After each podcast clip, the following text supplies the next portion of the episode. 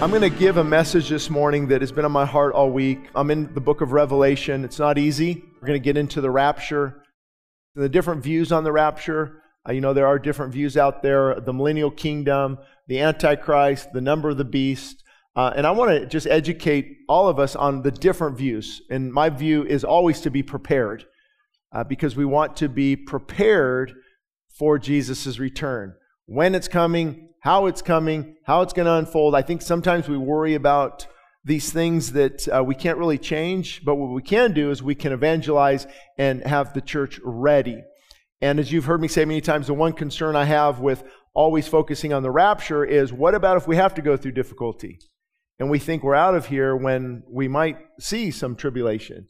And so I'm going to teach on all those different views. I don't hold to one view per se because great men of God are divided on that. You've heard me, I did the podcast with a theologian, Sam Storms, uh, and he's amillennial. I'm going to do a the, uh, podcast in, in, June with Dr. Michael Brown, who is um, uh, what they call the, the raptures after the tribulation. And then there's, of course, the, the rapture view before the tribulation. They all, all have great points. Uh, and I'm just a simple country preacher, so I'm not going to get dogmatic on exactly how it's going to work with Daniel and Ezekiel 38, and then the number of the beast, and then the one world system, and then if you take these 70 weeks, but one week hasn't been fulfilled yet, and then in the middle, the Antichrist is going to come and make a peace treaty and divide that, and then it, it's like, wow, there's a lot of pieces to this puzzle. So what do you believe? I believe, are you ready? Are you ready? I, let's not worry about how it's going to unfold, but let's worry about what Jesus wants us to worry about. Do, do business until he returns. So the title is A Deal with the Devil when truth is compromised. A deal with the devil when truth is compromised. And a lot of people don't realize, especially Christians, um, you don't have to fully go apostate to be on the devil's side. All you have to do is water down the truth, compromise the truth. And the truth, as I've taught many times before, is not flexible. You can't really bend it. You can't distort it. You can't, hey, why don't you take this, I take this, and let, let's come and, and kind of, you know, meet in the middle. No, truth stands as a lighthouse. It's a beacon of light pointing us in the right direction.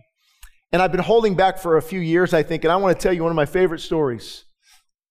The first service didn't hear it, so this is special. I just thought of it actually. Remember, I think my mom told me this when I was just came back to the Lord on this topic of truth. And it's that story of this um, massive, massive battleship uh, the U.S. Navy had up in uh, by Alaska. And they were doing deep water exercises.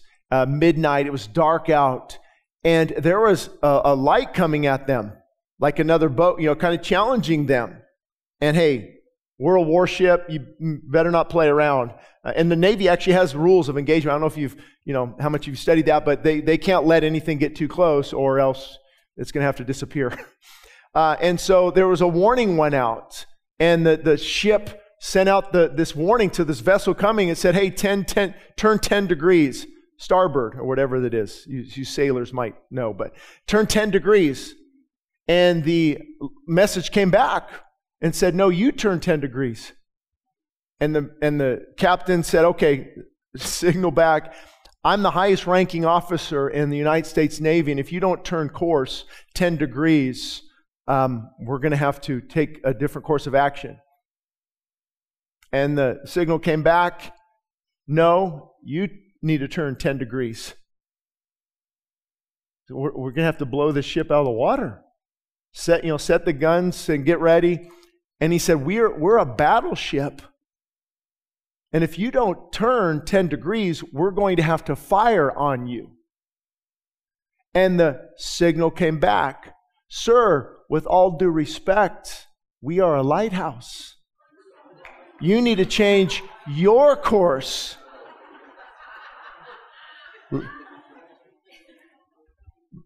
But, guys, the lighthouse is there. It can't change. Truth can't change. Truth changes us. We don't change truth. So the church comes in and they, they want to be likable. They want more likes and followers. And we, we want to reach the unsaved, and so do we. But God has a way of doing it. It does not involve compromise. We begin to compromise the gospel and compromise the truth. It, it actually, the, you, the best way to take away the power of the gospel is to dumb it down. Because the power of the gospel comes from all its fullness. You can't, you can't compromise. There was a church, I remember before we planted this church, and one of the reasons we planted this church, and think of all the things, and, and I knew this pastor, and they told the worship team, and I double checked, and, and, and it just he blew my mind. He said, Listen, we need to go through our worship lyrics and take out all the songs about the blood of Jesus. It's too controversial. I'm like, What songs are those? Can we add them? I mean, what, what, see, compromise, when it gets in the heart, it's deceptive. It's a deal with the devil because the enemy knows when you proclaim the truth, that's where lives are changed. But if you can dumb it down, it loses its power. And it, it is offensive. We, we don't have to apologize for the offense of the gospel. Oswald Chambers, in his devotional, said the message of Jesus hurts and it offends until there's nothing left to hurt and to offend. Isn't that great? It breaks you down to your lowest common denominator, and then God can build you back up. I wasn't good at math, but I remember that. Break it down to its lowest common denominator and then build it back up. And direction matters. Direction matters. The direction we are going matters. From freeways and roads and to reaching a destination, is it could it be that God is wanting to get you back on the right path? The direction matters that you're on. And God often doesn't move until we move. We're waiting on God, but could it be that He is waiting on you? Lord, I want to get out of this compromise. I, don't want to have a deal with the devil. Lord, take this from me. We pray, take this from me. And God often will, but sometimes it requires repentance and humility and brokenness and God seeing our heart too before he moves on his, be, on his side. So we are in Revelation. Revelation 2, Jesus is, is speaking to the churches. Verse 12, and he said to this church, and to the angel of the church in Pergamos, I write these things. And he often identifies himself, Jesus identifies himself as the Alpha, the Omega, the one who was resurrected. He told another church. But this church, he said, by the way, I'm the one with the sharp two edged sword. And that would be like today our equivalent to, you know, all, the, the, the, the deadliest type of military weapon was that double-edged sword, sharp on both sides, and it would the whole point was was to kill the enemy. And we have to remember that Jesus, I love what A.W. Tozer said, Oh, I love him because he is my Savior, but I fear him because he is my judge. This view of Jesus is just this kind of carefree, grace giving person, just live however you want, is not biblical. Yes, we love grace and mercy. Thank God for it. But we also have to remember that he's not returning as a lamb, he's returning as a lion from the, from the tribe of Judah. John says he saw heaven open. We're going to read in, in chapter 20, I believe, he saw heaven open. And out of heaven he saw, here comes Christ. Here he comes with the angels of the armies of heaven, actually. And on his head were many crowns, and, and his eyes were like flames of fire, and out of his mouth goes a sword that he will strike the nations, and he will rule those nations with a rod of iron, and he will tread the winepress and the fierceness and the wrath of Almighty God. Who, you don't hear about that Jesus too often, do you?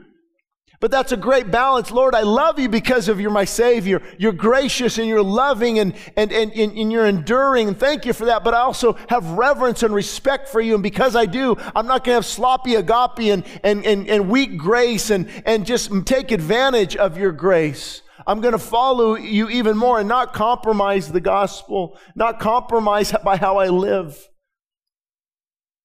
Now, let me encourage you nobody's ever mastered this topic perfectly. If you never compromise, if you haven't compromised all month, I would love to talk to you. I will be in the prayer room after the service and let me know how you master that one. Be careful, I might point out some pride. And he said, I'm the one speaking. I'm the, I'm the sharp two edged sword. And Jesus is full of grace, but he's also full of truth, is he not? Remember, John, in the beginning was the Word, and the Word was God. The Word was God. And we beheld the only glory of the Father, full of grace and truth. That's who He is, that incredible balance. I love what Leonard Ravenhill said. I, I could have wrote this quote myself. He said this Many pastors, many pastors criticize me for taking the gospel so seriously. But do they really think that on Judgment Day, Christ will chastise me, saying, Leonard, you took me too seriously? Now, we can get arrogant and bombastic and angry. You know, that's where that term Bible thumping or pulpit pounding comes from. But I don't, I don't think God's going to ever say, Shane, you're, you're a little too zealous. You know, you'll back it down a little bit. You're, you're a little too, you know, passionate for the truth. You know, you should have just kind of backed off a little bit, more, been more seeker sensitive, been, been more user friendly. And how it works, God calls us, God, God has different callings in our lives. God calls some, some people, He calls with that, that, that, that message that pierces the heart. Other, he, others he gives the call of the that has the balm of Gilead, and, and when they just speak, it's it's smooth and it, it rebuilds and it, it it it heals the heart. And others they've got incredible teaching skills. Me and Abraham were just talking about this. Tony Evans we hear on the radio. I'm like, that guy. I mean, teaching wise, is one of the best I've ever heard. I mean, just the, the, the, amount of knowledge. And, and then sometimes we compare. I wish I could teach like that. Shane, I didn't call you to be a te- teacher. I called you to be a preacher to convict. And of course, in preaching, you teach. I mean, don't get me wrong, but there's different giftings and different callings. What is the goal? What is the purpose? Why have I created you? And you walk in that calling and in that gifting. And verse 13, he says, Jesus says, I know your works. I know your works where you dwell near Hollywood. it's funny, when I was in Texas or wherever, like, people like, you live in Los Angeles County? Like, how, how is that possible? Like, why? I'm not, I'm in the, I'm not of it. I mean, it's like they, they don't understand, you know, there's some separation there and you don't have to, you know, concede to all of that. They just can't in Cal- mention California in another state. Man, don't go into Idaho or Texas with California plates on. Let me tell you, they will, they will drive you out. I know your works and where you dwell, where Satan's throne is where Satan's throne is. In this area, they would worship Zeus. They were worshiping Zeus. And last week we talked about the synagogue of Satan. Now we're talking about the throne of Satan. And there's commentaries are divided on it, and that's all a commentary is, really somebody's opinion. But I believe that the synagogue of Satan has to do with the, the religious system, and the throne of Satan has to do with the political system. I didn't read that anywhere. It's just my own, my own thoughts. And, and I have thoughts for that because you see, when we, last church, he was working in the religious system. The synagogue of Satan, the Jews who were against the church. And now we're living in a city with the throne of Satan, the political system. And let me tell you, the enemy wants both of those areas of influence. Those people say the church needs to stay out of politics. You need to rethink what you're saying. Now, we don't get political and endorse, you know, and get, we're not called to be a political movement, but we are called to be a, called to be a spiritual influence. And so you see all these things that are happening in our nation that are mind blowing. Like, like, how is this even legal? Like, this didn't even enter my mind 20 years ago. How is it happening? Elections have ramifications, they have consequences. And God's word technically should govern a group of people. That's, that's God designed the government for that very reason to be a sword to those who do evil. Actually, Romans 13 says, if you do evil, be afraid, for the, the government officials do not bear the sword in vain. And so that's God's way of administering justice. Now, of course, is it messed up? Absolutely. But the enemy wants that area influence and he wants the church, the, the, the church to be impotent and powerless. Can you imagine the church of the living God doing nothing? But I remember a large denomination said like 80% of their churches in one year turned in records where they didn't lead anybody to the Lord in a year or no baptisms. And it's like the frozen chosen. It's like a cemetery.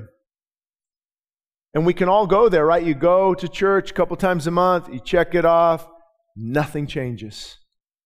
go to the store, go run errands all week long, and nothing changes. You do nothing for God.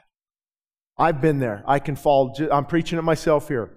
You know, this church, we're never, we're never pointing fingers because there's always a lot pointing back at me, right? Is that how it works? I'm pointing at you, got a lot pointing back at me. We can all fall prey to this because of compromise. Because of compromise. And that's where we get the phrase from this is in the world, but not of it. Have you heard of that? So we can't, as much as we'd like to go live in a monastery somewhere and avoid all this wickedness, we're called to be in the world, but not of the world. In other words, we live here. This is where we're at. I don't know. God might have me till the day I die in this area. And some of you. Close to Hollywood, yes. In California, yes. In it, but not of it. So here's the test. In some way, are you affecting the world? Or is the world infecting you? Love not the world, the cosmos, the world's way of thinking, the mindset of the world, nor the things of the world, in the world. For all that's in the world, the lust of the flesh, the lust of the eye, the pride of life is not of the Father, it's of the enemy. So, yes, we live in the world, we have houses, vehicles, but we're not of it. In other words, you're going to look a little bit different than your neighbor who's up all night playing loud music or who's getting toasted and drunk and high and watching these things. And there's, you live with them and you minister to them, but you're not of them. Does that make sense? So God puts, God put Paul in some very difficult situations. He was there in it, but not of it. And that, that really is the difference. We are called to be in all these different areas of influence and live in certain geographical areas that are difficult. As much as I would like to live by, in Montana by where they filmed a river runs through it on those two big rivers at me, it's just not going to happen.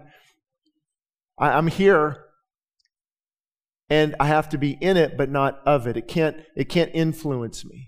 Now, nobody's perfect, so, so from time to time, a little bit of that, that water will come in from the world. And what do you have to do? Take a spiritual shower, clean that stuff out of your heart.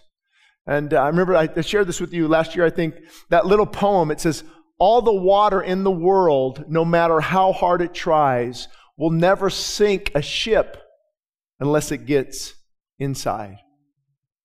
All the evil in the world, no matter how hard it tries, will never sink your soul unless it gets inside. See, it's not that it gets inside, although that's bad. It's what we do with it when it's there. Do we quickly repent and get back on track and humble ourselves and bring See, sin, can, sin can't grow when it's brought to the light. It's when it, in those dark hidden recesses of our heart when we don't repent. I got this, God. I'm gonna. I kind of like this little sin. Okay, I do have to let this one go. I can. I cuddle it. It's my little, my little, my little pet sin. Have you ever heard that? Oh man, if I if, if I had ten dollars for every time I heard this last twelve years in the prayer room, Pastor, I know, but it's my one little vice. I know, I know, but it's my one little vice. You should, man, you should see where that little vice takes him in a year. We've got to deal with this sin issue. And I, I mentioned right, right when I opened the service, I, I think it's kind of ironic. I want to tell everyone here too. It's kind of funny. But you guys see Alex up here up front, right? With his, he's got his camera on. And six months, eight months ago, he goes, Hey, Pastor, if I start a Westside Christian Fellowship page on TikTok and we get a thousand followers, can I, can I do a live stream? I'm like, yeah, okay, sure. Like, that's not going to happen. Well, guess what? So,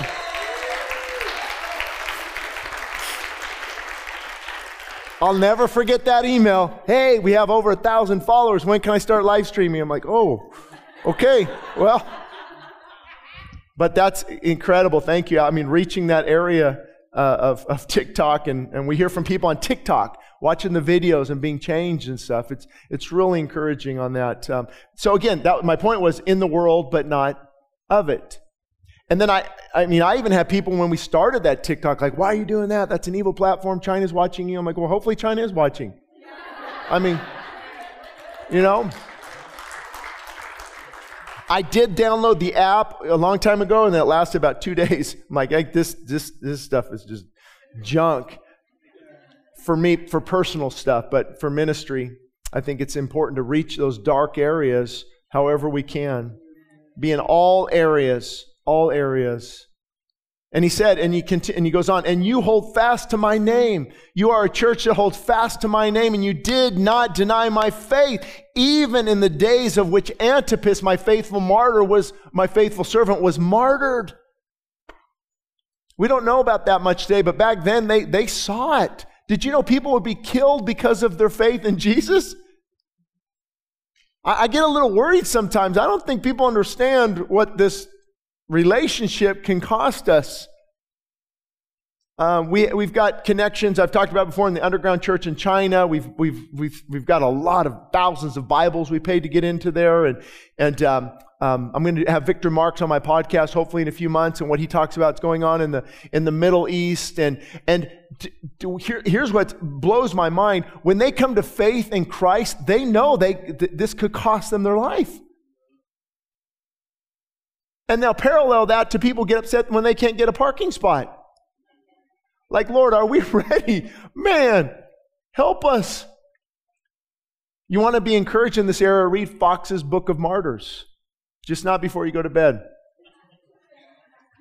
But for the first, probably since Constantine, the first 300 years of church history was massive persecution. Massive persecution. Throwing their little babies to the animals if they didn't deny Jesus. Lighting them, I think it was one of the, the, the one of the Roman officials would, would light the Christians on fire to, to to, to uh, light, light up his, his, his uh, roadways. It was, it was terrible, but they understand there is a cost. There is a cost. And you hold fast. You do hold fast. And they killed Antipas right there where Satan dwells. It's a great reminder for us this morning. Faith that is not tested cannot be trusted. So if you're anybody going through anything? Just me? My family, all, yes. Well, guess what? That can be a good thing. Faith that has not been tested cannot be trusted. Faith, the way you grow in faith is you're challenged by things. You go through difficult things. And that's how your faith grows and you become stronger. And they saw someone killed in front of them for their faith. They held to the faith. And so if you're here this morning and you're barely holding on, make sure it's to the hem of his garment. Amen. Anybody barely holding on this morning? Oh, come on, let's be honest. Balcony. All right. Barely holding on, grab onto the hem of his garment. He will never leave you. He will never forsake you. Jesus will lift you up. He will pull you out of the miry clay. He will set you back up on solid ground. But sometimes we have to go through that storm. Often He doesn't take us around the storm. He takes us through the storm so we can understand what the writer of the Bible is when they say, though the waters may come up, I will not drown for the Lord holds me. Though I walk through the fires, I will not be scorched. I will not be burned because the Lord himself will guide me. He will guide me. Though, though I walk through the valley of the shadow of death, death, I will fear no evil because the Lord is on my side. He is my helper. He is my shelter. He is my soon coming king. He is my redeemer. He is my Sabbath rest. When I get into Christ, I rest from my labors. He is that strong tower. He is the lion of the tribe of Judah. He is the Alpha and the Omega, the beginning and the end. Thank God for Christ. Strengthen the faith. So, those that go through challenges, their faith is strengthened. They come out and they feel the peace of God that surpasses all understanding. Faith that is not tested cannot be trusted. Thank you, Lord. I hope this is okay to tell you guys this. Ten days ago, I'm at uh, my doctor's office. I'm about ready to leave. And I just said, The door's locked. And this lady, I see over there, she's crying, and she goes, Oh, I, I recognize your voice. I listened to you on the radio. I'm like, oh, and I'm praying for her, and her husband has stage four cancer. And so she asked if I would go to the hospital. And, and I just went over within an hour and met her and Ashley and, and uh, went there four times and just found out he passed on Tuesday. Had the privilege of doing the memorial that's coming up. But they, you know, they're always, thank you for coming. I'm like, thank you. John has strengthened my faith so much. Strengthened my faith to go and just the faith, faith, see, faith is contagious, is it not? Faith is contagious. When you see the, the, the, the, the, the, the, strength of someone's faith and, and they say, you can get through this, and now my faith is encouraged, and sometimes we don't like what we're seeing, but out of that comes a, a, a strong sense of God and His sovereignty. Faith is contagious. Parents, give that faith to your children. Don't let them see you cowering down and what's happening, the, the central currency and the cryptocurrency. And here comes Russia and here come, comes China and Biden can't even tie his shoes. Oh gosh, and the kids, the kids see you. The kids see you. Look at my parents. No, you've got to share them that faith. And you got to say, come hell or high water, we will not walk away from God. Even if it means not things going our way, we will follow God and God alone.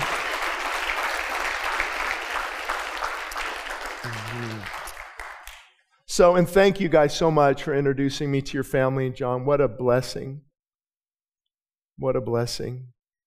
They were living in an area of tremendous resistance. They said here where Satan dwells. And I don't, I, I looked different spots and no one, no one really, I mean, there's different views, but obviously it was a place, it was, I would say, demonic, where Satan dwells. And you can tell there's a difference from you know, atmosphere matters. You know, go, just after you leave here, drive down to Sunset and walk it, and you tell me if atmosphere doesn't matter. It matters big time. There's a place where Satan, Satan's dwells. I remember many years ago, I don't think we were even up here before, and this lady came to me I, I, I knew fairly well, and um, she said, My brother, he's, he's really sick, and can you go visit him in North Hollywood? And uh, he's, he's a gay model. And I'm like, absolutely. So we went down there, and um, a couple of us, and, and just went into the apartment. You could, the, I mean, I was like, God, you can tell when there's demonic presence there. I mean, the, the smell, the darkness, the, the damp, the, the, the, these things. And long story short, it was a great conversation. And um, um, get, left him one of my books, and he, he passed away a couple months later. I was surprised. I mean, he was 35 and looked, I mean, male model, you know, and, and he's gone.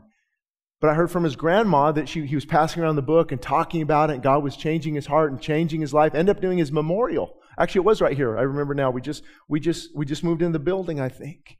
But I'll never forget that presence in that area. And coming into this, oh, there's something about where Satan dwells.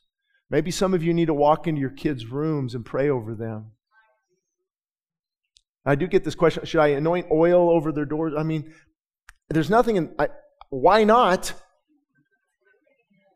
Why not? The elders actually called to have the uh, oil representing the Holy Spirit and asking the Holy Spirit's help, and we're to pray for the sick with the oil. Why not? I'd rather err on the side of Lord. I'm a little too, I, I, I just need you to move. I'm, I'm not going to put little fingerprints. I'm going to pour the, the whole, I'm going to get it on their carpet. I'm going to get it on their walls. Lord, I want the power and the Holy Spirit to come into this place. Lord, change my, ch- do you know you have the authority to take dominion over the demonic realm? Do you know that? He that's in you is greater than he that's in the world. Jesus said, I give you the power to cast out the demonic realm, to take authority. Now, I know some churches get really weird and crazy, but it's still biblical. Just because they ruin it doesn't mean you have to. Satan's going to come and cause havoc in my home. And I'm just going oh, it's Satan. I don't know what to do. Come on. Grow a backbone. Get into the Word of God. Put on worship and begin to take authority in your home and say, Devil, you will not have my child. Your lies are from the pit of hell. I claim victory over this child. God, give me a heart of brokenness and surrender. Oh, God, I'm gonna, I might even, hold on, hold on. You want to you want to take this up a notch? Don't eat for the day. Oh, that's when the rubber meets the road because your flesh starts negotiating. Come on, a little won't hurt. I won't get into that. I'll, you've got my teachings on fasting. But it's hard, isn't it? Man, contending is hard. I planned on fasting this morning. And somehow the guys come up to me and go, Hey, from the men's breakfast yesterday, do you know they're still, they're, why, why do you guys tell me this? Last night they told me, hey, there's 20 breakfast burritos still in the refrigerator and a dozen donuts we had left. Like, why plant that seed in my mind? What? Do you know what I've wanted since four this morning? Holy smokes. You don't realize how strong the flesh is until you tell it no. I'm not going to tell you what happened. It's embarrassing.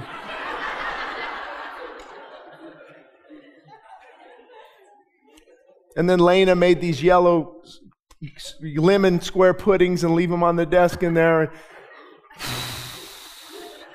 Man. Thank God, thank God he doesn't ask for perfection. You know what he asks for? Direction. What direction are you going? Is your I'm not even halfway through the sermon, so let's get going. But I have a few things against you. So he built him up. By the way, he does a great sandwich approach. It's what we teach in business. You build someone up, and man, you're doing great, but mm, you need to start showing up on time. I got a, I got a paper trail. It's about this thick, and you need to, you know, and then you build them back up again. Sandwich approach. So employees, employers know that for your employees. But he said, I do have a few things against you. And it does beg the question this morning, are you open for constructive feedback from God? Are you open this morning? Let him show you what's in your heart. And he says, because here's what I have against you. You have there those in your midst who hold to the doctrine of Balaam who taught Balak to put a stumbling block before the children of Israel to eat things sacrificed to idols and to commit sexual immorality. So the doctrine of Balaam, that could be a whole sermon on its own. And if I don't get through it all, listen to the first service because I spent a lot of time on this, on this point. But the doctrine of Balaam is, if you could, this has helped me a lot over the years. The doctrine of Balaam basically is this.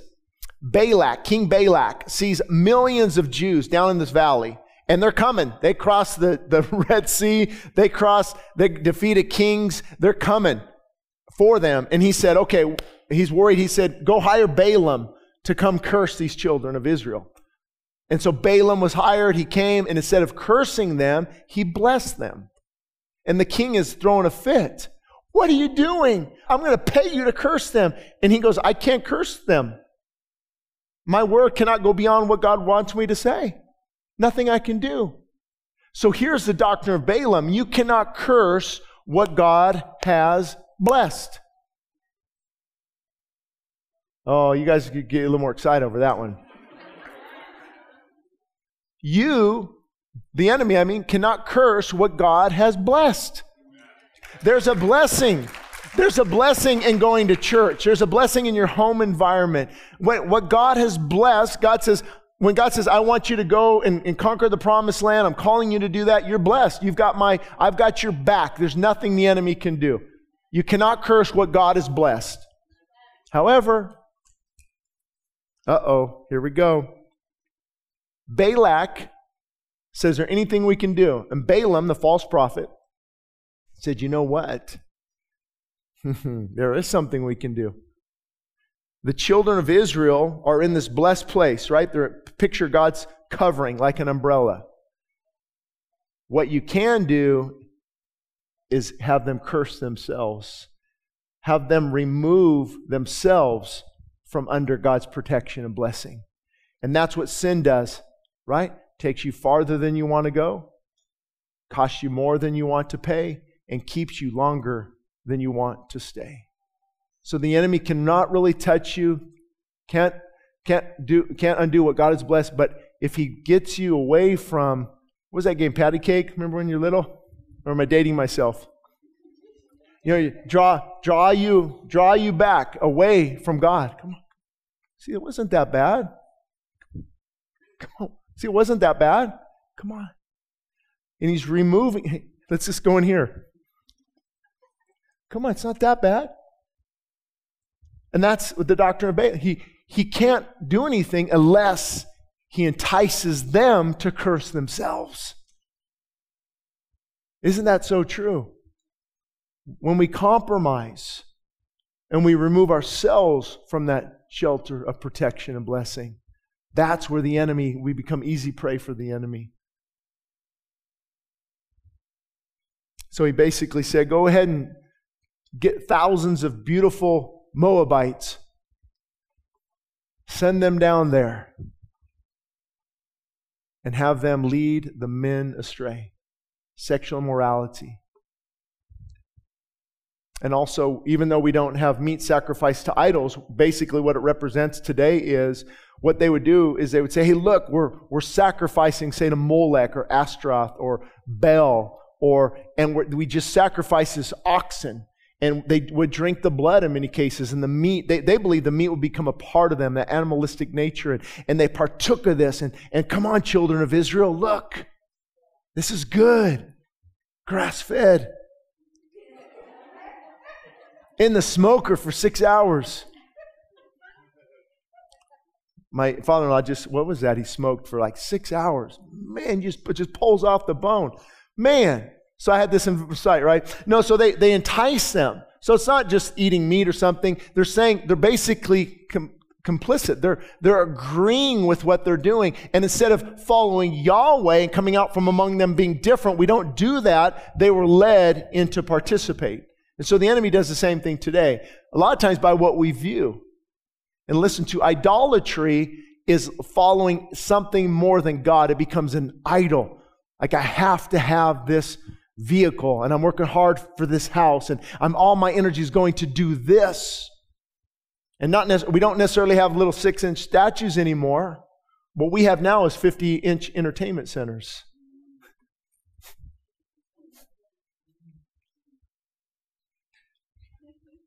Now, in and of itself, right? You know, that can be neutral.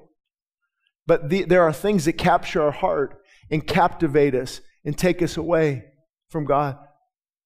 Why are they? Why is is is these big organizations trying to target kids with the sexualization of changing genders and different things?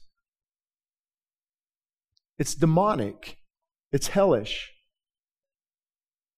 and pictures of, of DragCon down in LA a few weeks ago, and people are taking their little kids there. I about threw up. Why aren't those kids taken away for child abuse?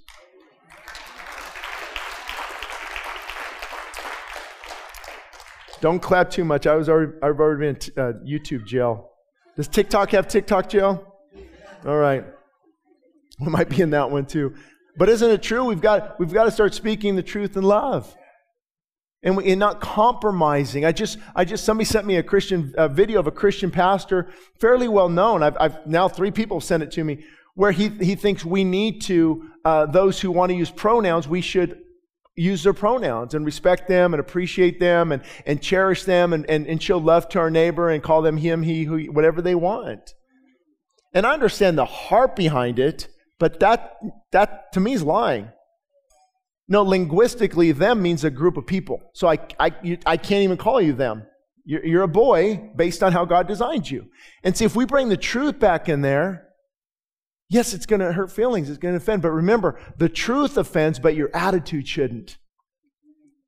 Say, I love you, man. Let me tell you the truth but compromising, and we want to reach the world so much that we water down the gospel to where it really loses its power. Because Jesus then becomes a genie in a bottle. Or God, I love this one. God is a cosmic ball of love. He's just a cosmic ball of love and loves everyone. Everyone will see God someday. Everyone will see God someday, but they a lot of them will be told, Depart from me, I don't know you. And all I see is the love and caring and grace of God, but people reject him. And so he said, Because you have there those, you have there those who are teaching false doctrine, and you do nothing. You're doing nothing. And it's a good reminder for us as a church unity for the sake of unity is not unity. Biblical unity is never like, hey, let's just all get along. The church down the street, you know, that's a different a whole different belief system. Let, us just be united, man. Let's get together. You, that's not unity. That's actually called ecumenicalism. Very unhealthy. Uh, that's Satan's idea. Biblical unity is we all come together uni- united in what? The faith, the truth of God's word. That's, that's, then we can all be united. So if somebody comes in and they're bringing destructive doctrine, I've got to call you out. Say, we can't allow that. We've got a responsibility to the shepherd, uh, to, the, to the shepherd, as under shepherds. And so fighting for, un- here's the key fighting for unity sometimes causes division. Paul in, in Corinthians, he told the church in Corinthians, he says, I hear that there's division among you. He said, But there must be. Because those who are doing what is right will be approved, and those who are doing what are, is wrong will be pointed out. So, in a healthy, living, vibrant church, there's a lot of junk going on, right? The devil's coming in, he's bringing some of his minions, fiery darts are coming in, people with ungodly agendas, ulterior motives, um, Anybody having bad days? It's hard to come to church and have a bad day. Here comes your mood. You fly off the handle. You text you shouldn't text, and, and the explosives. It's a very hard atmosphere to steward. But we have to remember that unity is unity for the truth. And then he goes on to say, Some of you hold to the doctrine of the Nicolaitans. I, I went into that a few weeks back. Nobody knows exactly what it is, but I just know that Jesus hates it. So I hate it too. He said, Repent, repent this is interesting. He told the other churches, repent or I will remove your lampstand, your influence, basically maybe close down your church. But he said, repent or I, else I will come to you quickly and I will actually fight against them with the sword of my mouth. God says, if you don't deal with it, I love my church so much that I'll deal with it. And I've seen that over the years. It's embarrassing. Pastor Abram, we can probably tell you a few incidents where like, ah, we're not going to deal with it. And then God will deal with it. God will deal with it. Because in our pursuit of wanting to just love and be gracious, sometimes we can maybe not stand up for the things we want need to stand up for. But then on the flip side, you don't want to be a rigid Pharisee, you know, sin sniffing church. Want me to go back into sin sniffing mode again for you? Right? let me check. Let me let me I, let me check who's sinning out there today. Did you go to the movies last night? Did you have a beer last night? Just one? Did you two? The whole bottle? You, how dare you? I saw you smoking in the parking lot. You throw that nicotine demon to the curb. Right? But they're so controlling that that's not healthy either. There, has got to be a freedom, but also a, a yearning to want the truth of God's word. And so Jesus said, I will come and deal with it. I will come and deal with it. And then he goes on to say that whoever has an ear to hear, verse 17, if you have an ear to hear, let him hear what the Spirit is saying to the churches. In other words, Jesus says, wake up. Not a physical ear, a spiritual ear. Hear what I'm saying to you. Wake up, church, awake and rise. Get on your face again before Almighty God. Seek Him like never before. Let the Spirit of God come and, and, and consume you. He's a consuming fire. Let Him burn for the love of God. He is a consuming fire. Let Him burn your heart. And then when you're on fire, you set your family on fire. You see, that's how it works. John Wesley used to tell his pastors, You light yourself on fire with the Holy Spirit and watch the pews burn. People come and watch the pulpit on fire to catch the fire of the Spirit. And if you overcome, I will give you the hidden manna to eat. Basically, Christ is often referred to as the manna. And I will give you the white stone, which has to do with acquittal. You've been acquitted. You've been set free by the glorious blood of Jesus Christ. And again, he who has an ear to hear, let him hear what the Spirit is saying to the churches. Lord, what are you saying to us this morning? Lord, what are you saying to us this morning? To some, he might be saying, Repent, repent and return to me. Repent and return. You've drifted too long. You've been lukewarm too long. Come back and experience the fire of God, the love of God. Some of you need that passion rekindled. Maybe some of you don't even know him. Some of you don't even know him. As the scriptures say, out of his belly will flow rivers of living water. I can preach it and never experience it. It's only when the living water comes into your heart and changes you and, and, and, and transfers you into this, this area of darkness. Now you're into the area of light and God's word is crystal clear. Repent and believe in the gospel, not in your good works. Not because you go to a Christian school or you live in a Christian nation or you've been going to church all your life. I run to people all the time. Oh, pastor, I've been going to church all of my life. What does that have to do with anything? So the Pharisees, and they were all on the hell, on the highway to hell. They're all on the broad road to destruction. From Joel, seek the Lord. Seek the Lord, all you, the meek of the earth, who have upheld his justice. Seek righteousness, seek humility, and it may be that you will be hidden in the day of the Lord's anger. Seek the Lord while he may be found. And some of you, I don't know if you received the article I just released. The title is They Will Fight for Your Children. Will you? They will fight for your children, will you? And it's a good reminder last night that if you fell in prayer, you fell everywhere. If we fell in prayer, we fell everywhere.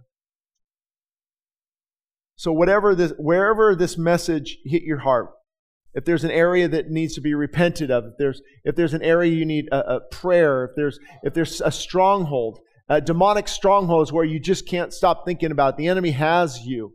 Either come to this altar or come to the prayer room.